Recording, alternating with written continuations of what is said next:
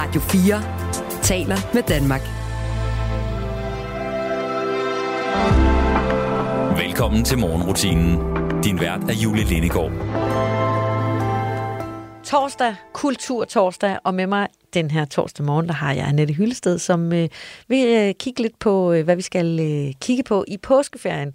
Hvad man måske kan bruge tid på sammen med sine børn eller børnebørn. Men det er altså først lidt senere den her morgen i morgenrutinen her på Radio 4. Jeg har øh, også kastet et blik på, øh, hvad der foregår ude i øh, den store aktuelle biografhimmel. Og i dag er dagen. Endelig. Der er rigtig mange, der har glædet sig til lige nøjagtigt i dag, den 30. marts. For i dag er der premiere på en øh, ny spillefilm, som er filmatiseret på en meget, meget, meget kendt roman.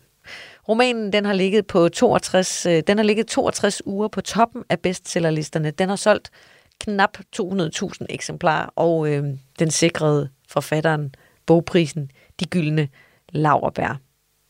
Det er romanen Den, der lever stille, som er en øh, roman af Leonora Christina Skov, hvor hun fortæller om sin egen øh, afstandstagen til sine forældre efter en meget, meget dysfunktionel opvækst. Leonora Christina Skov Øh, bestseller har jo øh, taget Danmark med storm, og øh, der er som sagt øh, knap 200.000 solgte eksemplarer.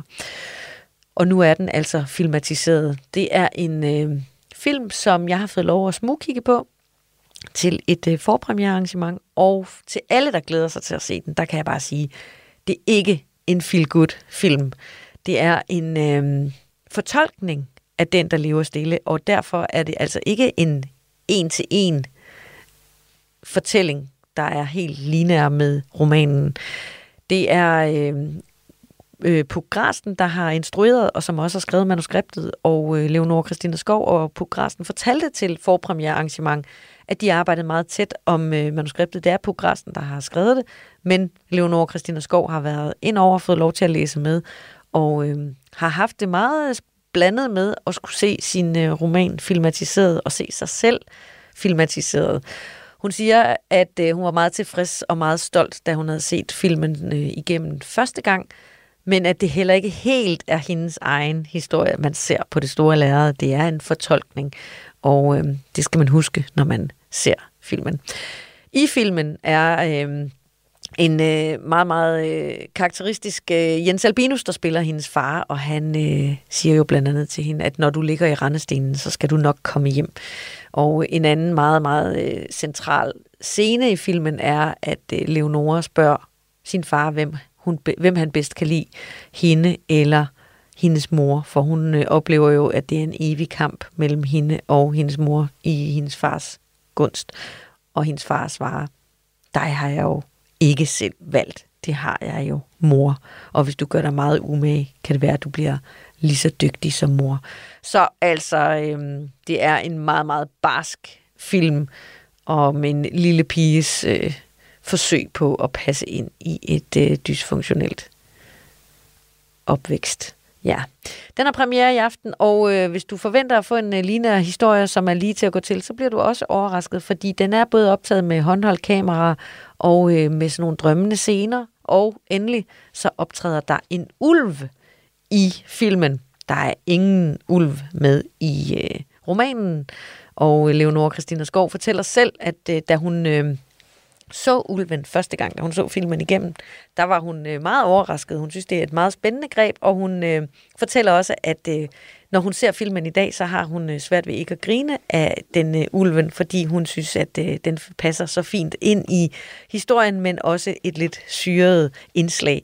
Og da hun først hørte, at de ville bringe en ulv i spil, så var hun noget overrasket for at se, hvordan det virkede. Men hun er meget godt tilfreds, siger hun selv om filmen. Ulven, for lige at dvæle lidt ved den, er en øh, ægte hund, ulv, der er øh, ikke en ægte hund, en ægte ulv, der er med. Det er en øh, udenlandsk ulv, som øh, har været med til filmoptagelserne, og som er en tam ulv, der er trænet til filmproduktion. Så øh, når du ser øh, filmen, så vil du øh, kunne tænke på ulven, som, øh, ja, som har et meget stærkt symbol i filmen. Det er en øh, blanding mellem en øh, historie om den lille pige og øh, klip tilbage til øh, Leonora Christina Skovs barndom, og så det her nutidige spor, der starter med, at hun øh, sidder i et tv-show, hvor hun bliver fortalt, at hendes mor er kommet på hospice, og at hun har terminal kræft. Og øh, det anede hun ikke, for hun har slået hånden af sine øh, forældre for øh, nogle år siden, og øh, vidste derfor ikke, at hendes mor lå på hospice. Derefter følger man så Leonora Christina Skovs besøg på hospice og hendes øh, tid sammen med hendes far og hendes mor, den sidste tid hendes mor lever, med de her glemt tilbage til hendes noget komplekse barndom. Filmen har premiere i øh, aften over hele landet, og jeg er sikker på, at der er mange af de her fans af Leonora Christina Skovs roman, Den, der lever stille, der skal en tur i biografen her de næste uger for at øh, se filmatiseringen af den her meget, meget succesfulde roman. Og øh, jeg kan kun ønske dig god tur i biografen, hvis du er en af dem. Og jeg vil sige, man kan måske også sagtens se filmen, uden at man har læst romanen, hvis man er mere til det. Der er mere kultur lidt senere i morgenrutinen. Først så skal vi have et øh, stykke musik. Her får du øh, Katy Perry, Never Really Over. I'm losing my self control. Yeah, you're starting to trickle back in. But I don't wanna fall down the rabbit hole. Cross my heart, I won't do it again. I tell myself, tell myself, tell myself, draw the line. Not do I do, but once in a while I trip up and I cross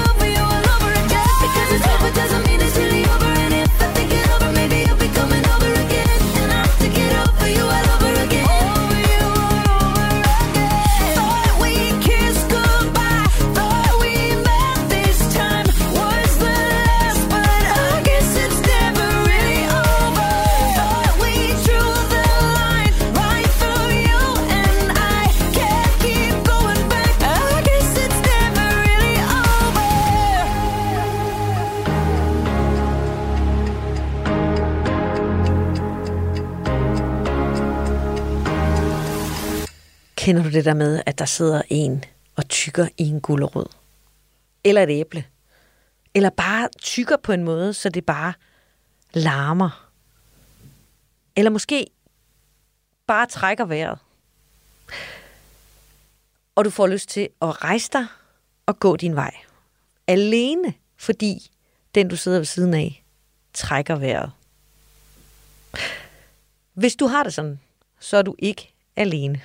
Der er øh, et øh, nyt studie fra øh, England, der viser, at øh, cirka hver femte af os lider af det, der hedder misofoni. For det er faktisk ikke bare dig, der er sart. Misofoni er en øh, stærkt invaliderende lidelse, som betyder had for lyde, og selvfølgelig kan man have den i forskellige skala. Men der er mennesker, cirka hver femte af os, som har det så svært med bestemte lyde, at de simpelthen nærmest får fysisk ubehag.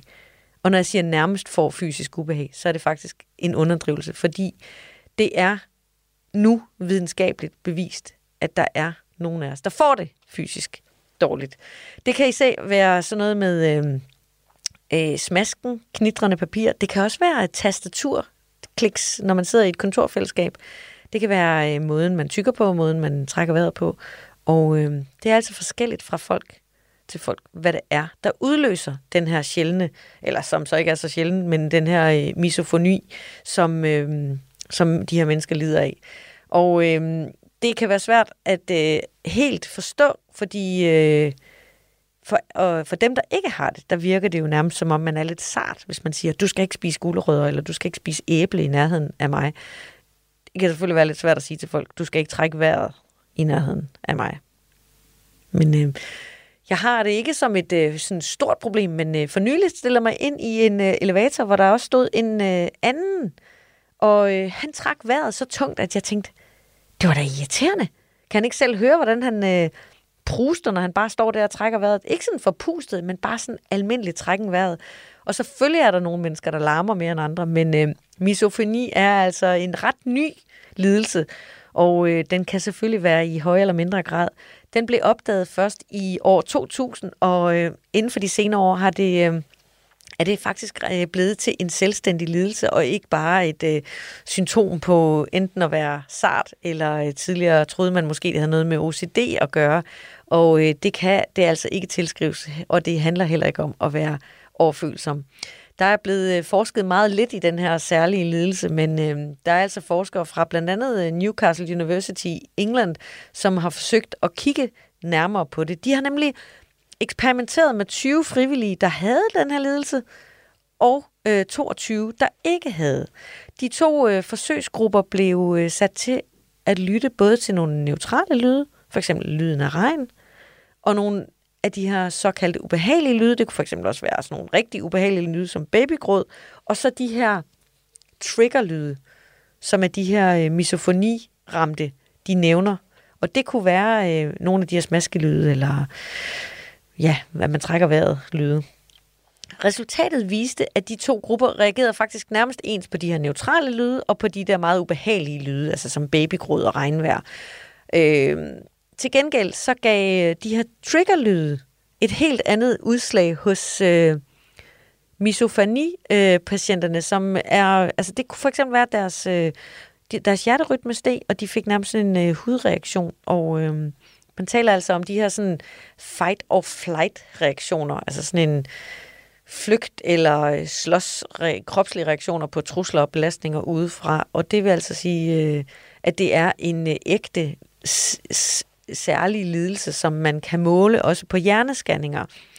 Og øhm, det, er, det er ny viden for, øh, for de her forskere, og det betyder faktisk, at øh, nogle af dem, der lider af misofoni, kan få en øh, anerkendelse af, at det ikke bare er dem, der har sarte, og at de dermed også faktisk kan tage deres forholdsregler. For eksempel bære hovedtelefoner, når man er blandt andre mennesker, eller i det hele taget øh, fortælle om sin lidelse, som altså ikke handler om, at andre mennesker ikke skal trække vejret, men at øh, man selv lider af en øh, sygdom, som gør det meget svært at være i rum med folk, der trækker vejret. Ja, og det bliver jo et besværligt liv, kan man sige, hvis man ikke kan være sammen med andre, men øh, det er altså en, øh, det er simpelthen en øh, anerkendt lidelse. Misofoni, og øh, det ved du så nu, når du møder nogen, der øh, reagerer meget stærkt på de her øh, trigger-lyde. Og øh, så kan du måske overveje, om du har en lille snært af det, hvis du ligesom mig en gang imellem tænker, ej, for de larmer de der mennesker, når de spiser. Men øh, det kan også bare være, at de skal lære at lukke munden. Det er jo øh, to sider af samme sag. Ja, det var en øh, artikel, jeg havde øh, fundet frem fra videnskab.dk, der kunne øh, oplyse mig om, øh, om den her lidelse. Simpelthen fordi jeg blev nysgerrig på, hvad det egentlig var, der skete, når jeg stod i øh, den her elevator med et menneske, der trak vejret meget tungt. Og øh, det kan være en øh, lidelse, hvis du øh, kender nogen, der lider af de her trigger-lyde. Nu er der øh, god musik i din øh, morgenrutine, og jeg håber virkelig ikke, at den trigger noget som helst andet end lysten til at synge med. Det vil jeg blive rigtig glad for, hvis du får en lille smule lyst til at vippe med den ene fod. Måske synge lidt med, eller måske rocke lidt med hofterne fra side til side. Selvom det er tidligt på morgenen, så er der rigtig god grund til det. Her er Michael Jackson med Billie Jean. Godmorgen.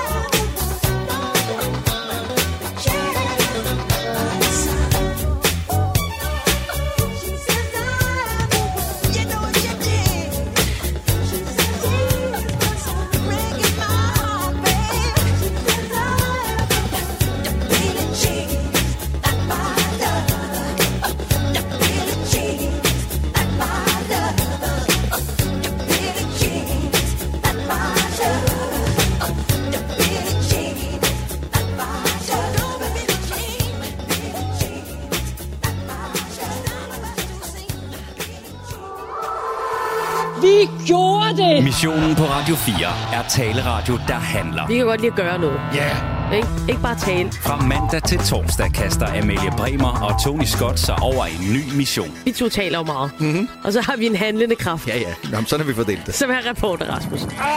Når det rigtigt bliver svært, så siger vi, og nu stiller vi over til dig, Rasmus. det skal du gøre. Lyt til missionen mandag til torsdag fra 15 til 17. Radio 4 taler med Danmark.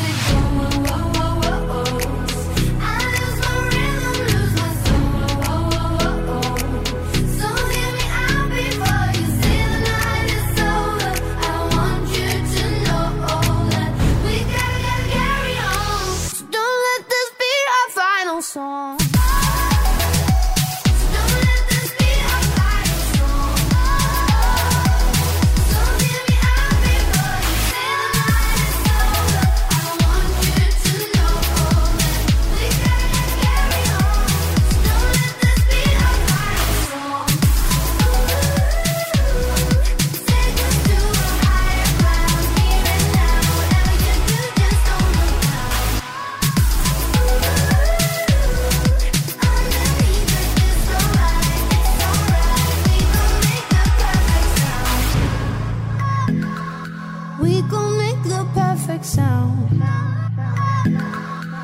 But when you're gone,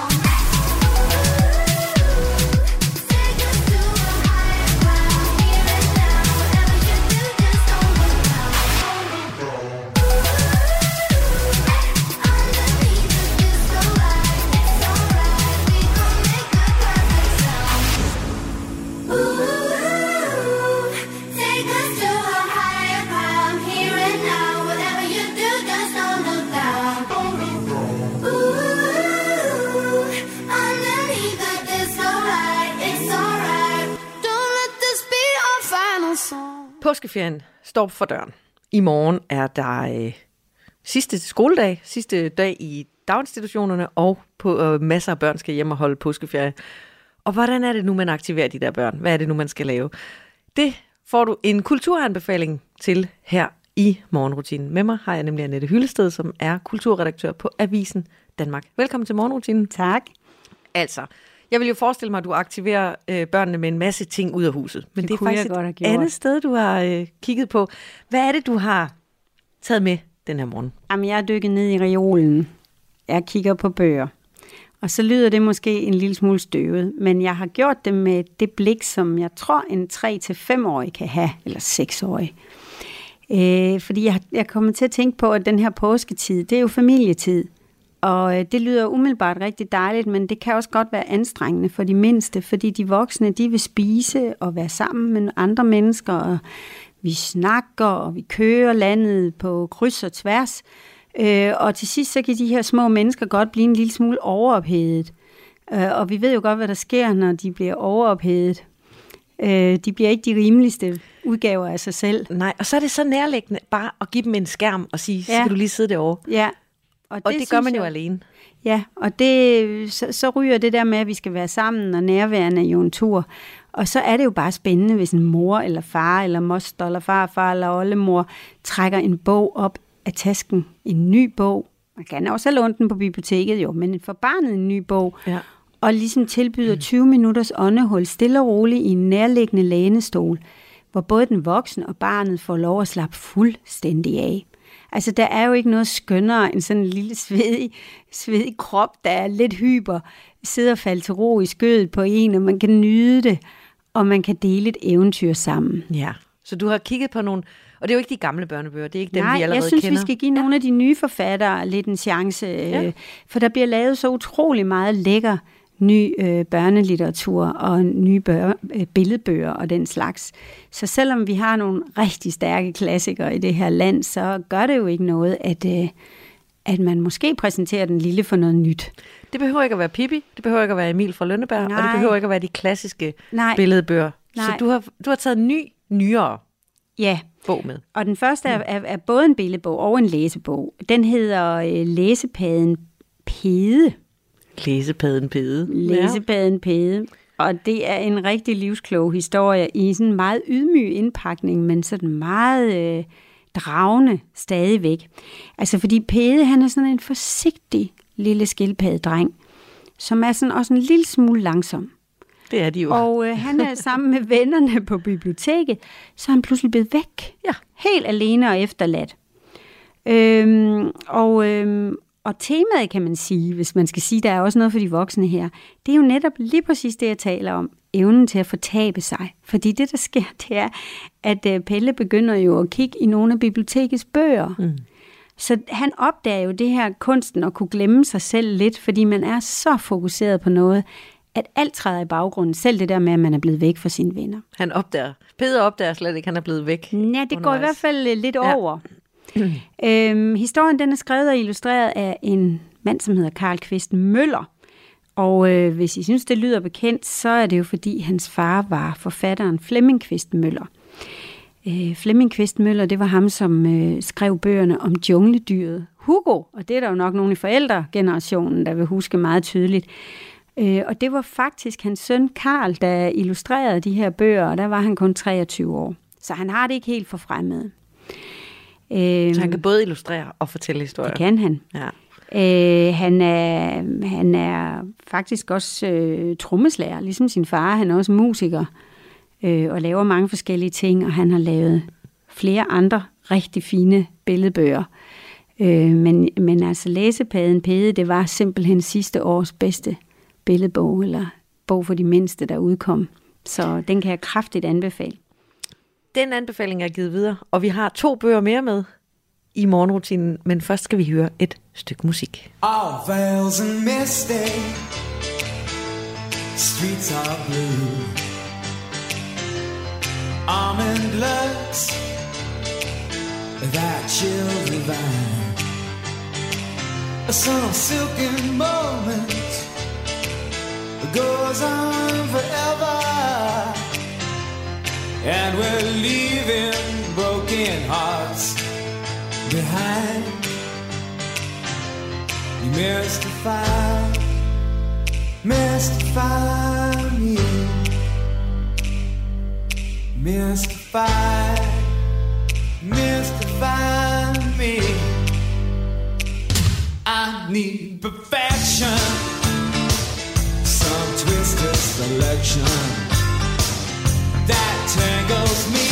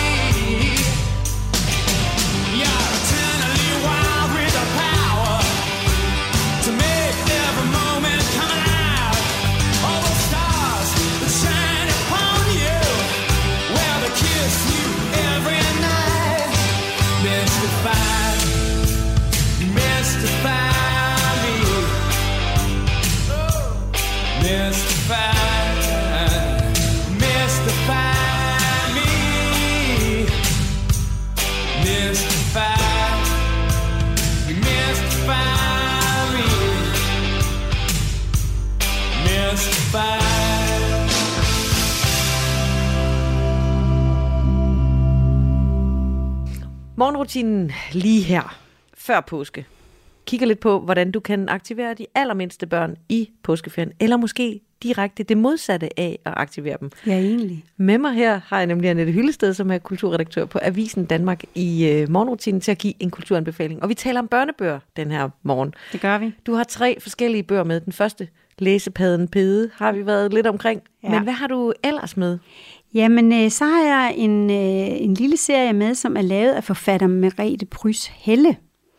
Dem er der, hende er der mange, der kender som Hende er voksen der romanforfatter. utrolig mange, der kender, og hun vandt jo også øh, de gyldne laverbær for sin roman Folkets Skønhed. Øhm, og så i øvrigt kan jeg anbefale, fantastisk bog. Øhm, men nu har hun altså også kastet sig over billedbøger med Charlotte Party, som jo er en meget anerkendt øh, illustrator.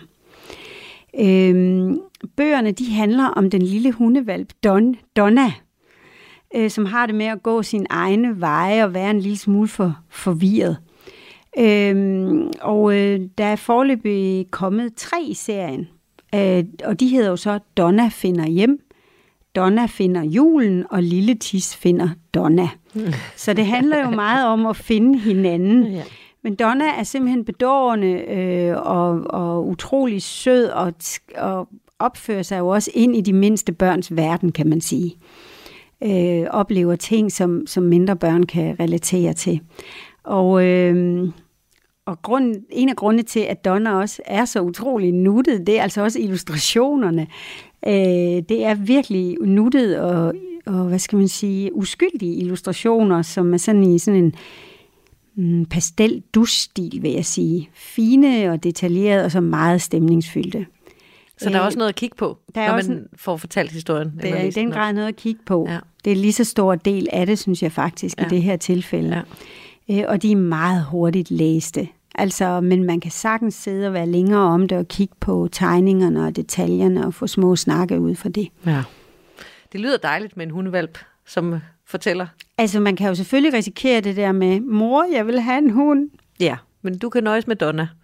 Ikke? Så jo. vi kan læse den en gang til, så Ja. er det også en måde at komme omkring det problem på. Ja. Og øh, ja, så har du en bog mere med. Ja, fordi nogle af os har jo en særlig hang til Halfdan Rasmussen, når det kommer til at rime. Øh, Men så vil jeg sige, at det er også værd at holde øje med en kvinde, som hedder Marianne Iben Hansen.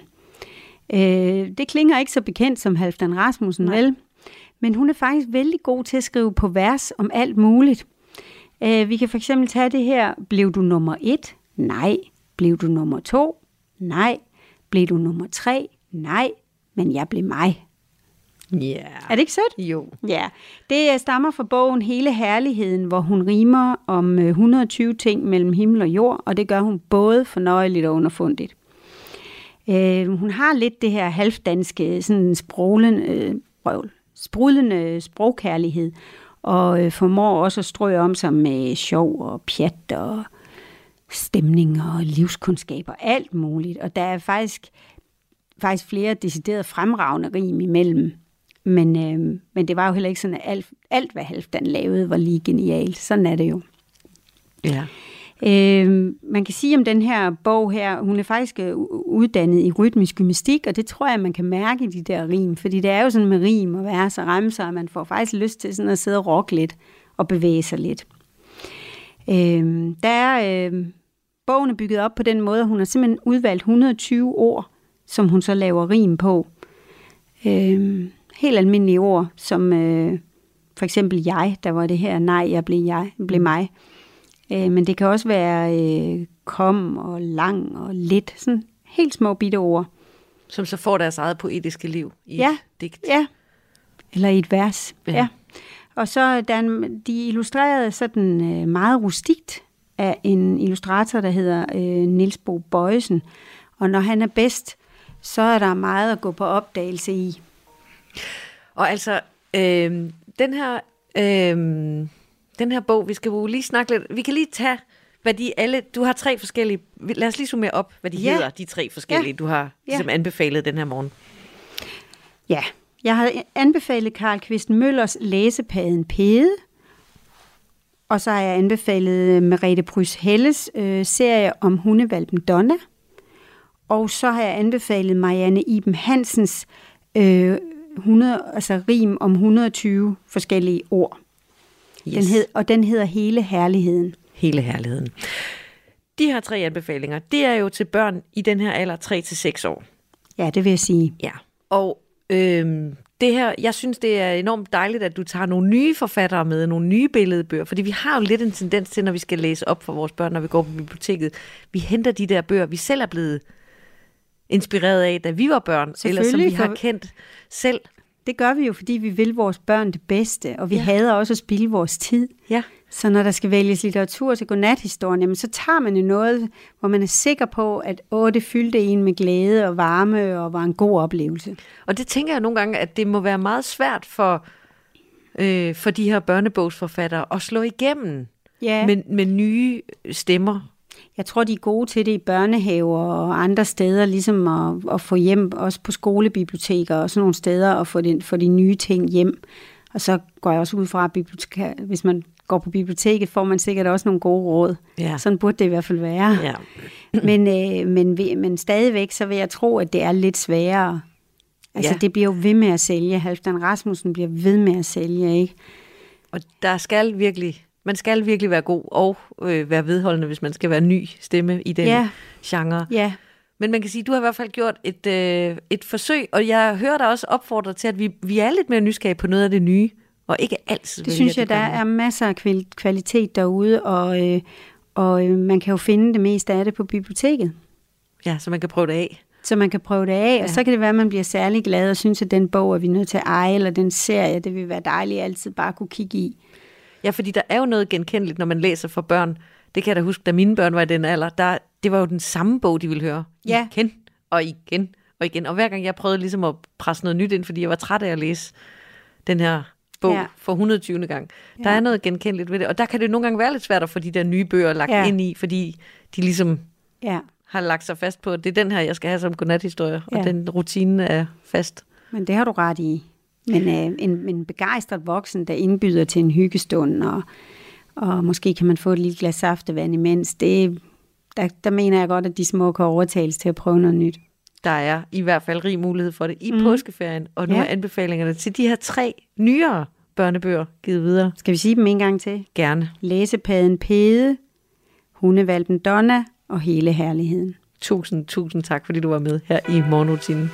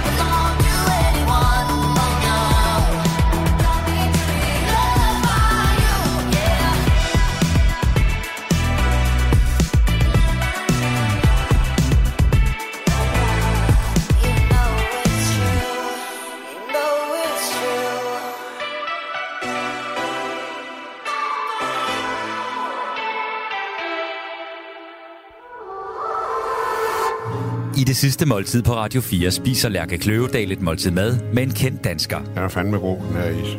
Har du mere? De taler om livet og døden, og sammen skriver de gæstens nekrolog. At være midt i en kærlighedsakt. Men det er sådan, jeg godt kunne tænke mig at dø. Lyt til det nyeste afsnit af Det Sidste Måltid, der hvor du lytter til podcast, eller allerede på onsdag i Radio 4's app. Men nu får du mig langt ud på dybt vand her. Radio 4 taler med Danmark. Jep, jep, jep, jep, jeg har skudt papegøjen, vi på let luft. Er du glad nu? Det vil jeg gætte på. Har du set stor bæl klokken 4 om morgenen? Det er bare to små hjerter, men det virker enormt at tage ho Det er helt okay, sådan kan det gå. De gode her er stadigvæk på. Jeg kæmper, det kan jeg godt lide. Aldrig give op, så det går vi op i. Jeg kigger på dig og tænker Det er for hårdt nu. Fit flag.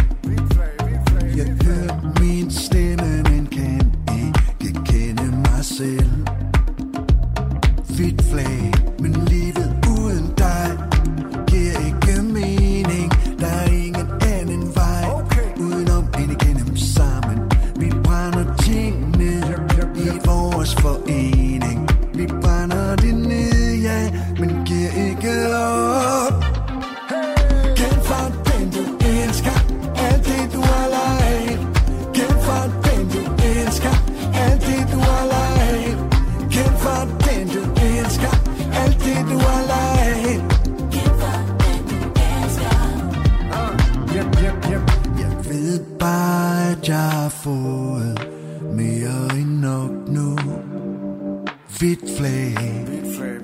Jeg ved bare, du har fået endnu mere end nok end mig. Hvidt flag, men livet uden os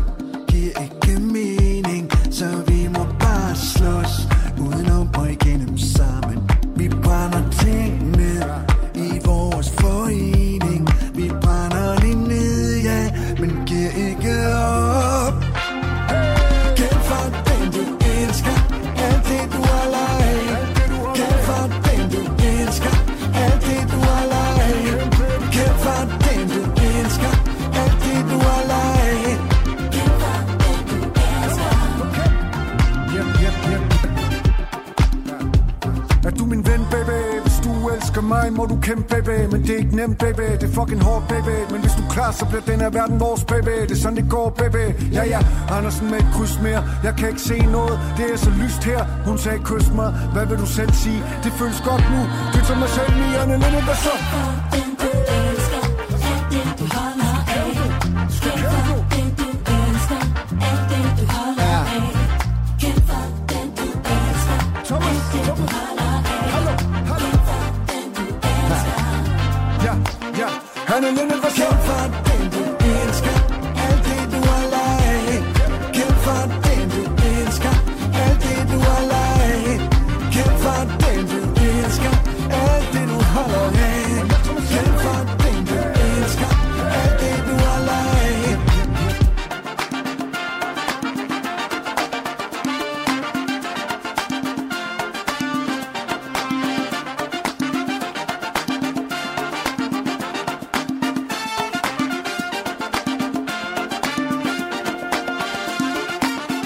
Benjamin Hav og Thomas Helmi med hvidt flag. Og ja, Thomas Helmi, han er jo sådan set bare et sidekick på øh, Benjamin Havs nummer her. Men øh, i den her uge, der er det alligevel Thomas Helmi, der er blevet talt om, og som der stadigvæk er mange, der taler om.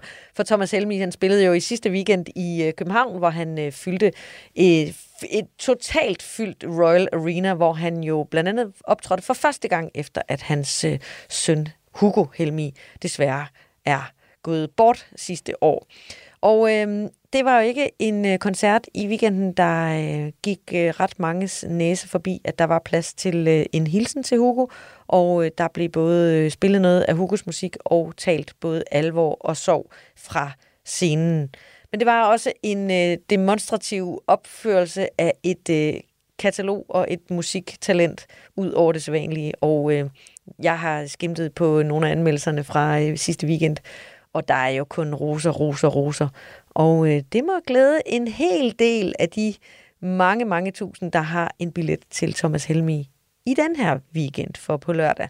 Den øh, første, der er der, øh, gør han det igen, og der gør han det på hjemmebanen i Aarhus, på, øh, hos øh, Sears Arena i Aarhus, og øh, der er totalt udsolgt i Aarhus selvfølgelig, ligesom der var i øh, Royal Arena. Så altså, Thomas Helmi, han er øh, populær som aldrig før, og øh, han kan fylde den ene sal efter den anden.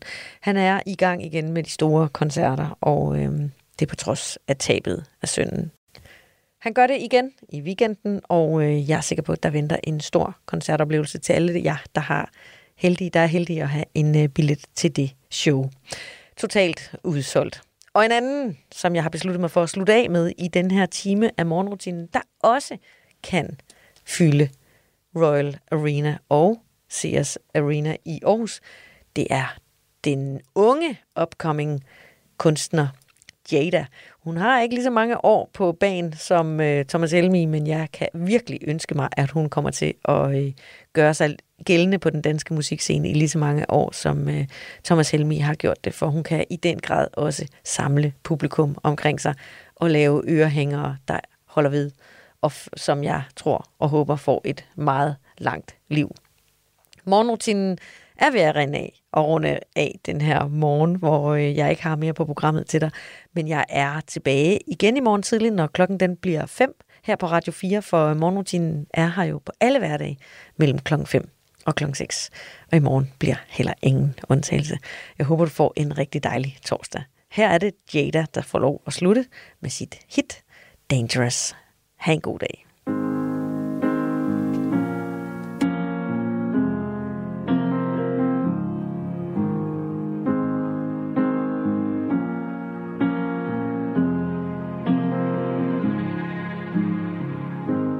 Lost my balance and my direction just to make somebody proud. I'm obsessing about perfection. My feet are off the ground. Try to gain control of it, but I'm stuck in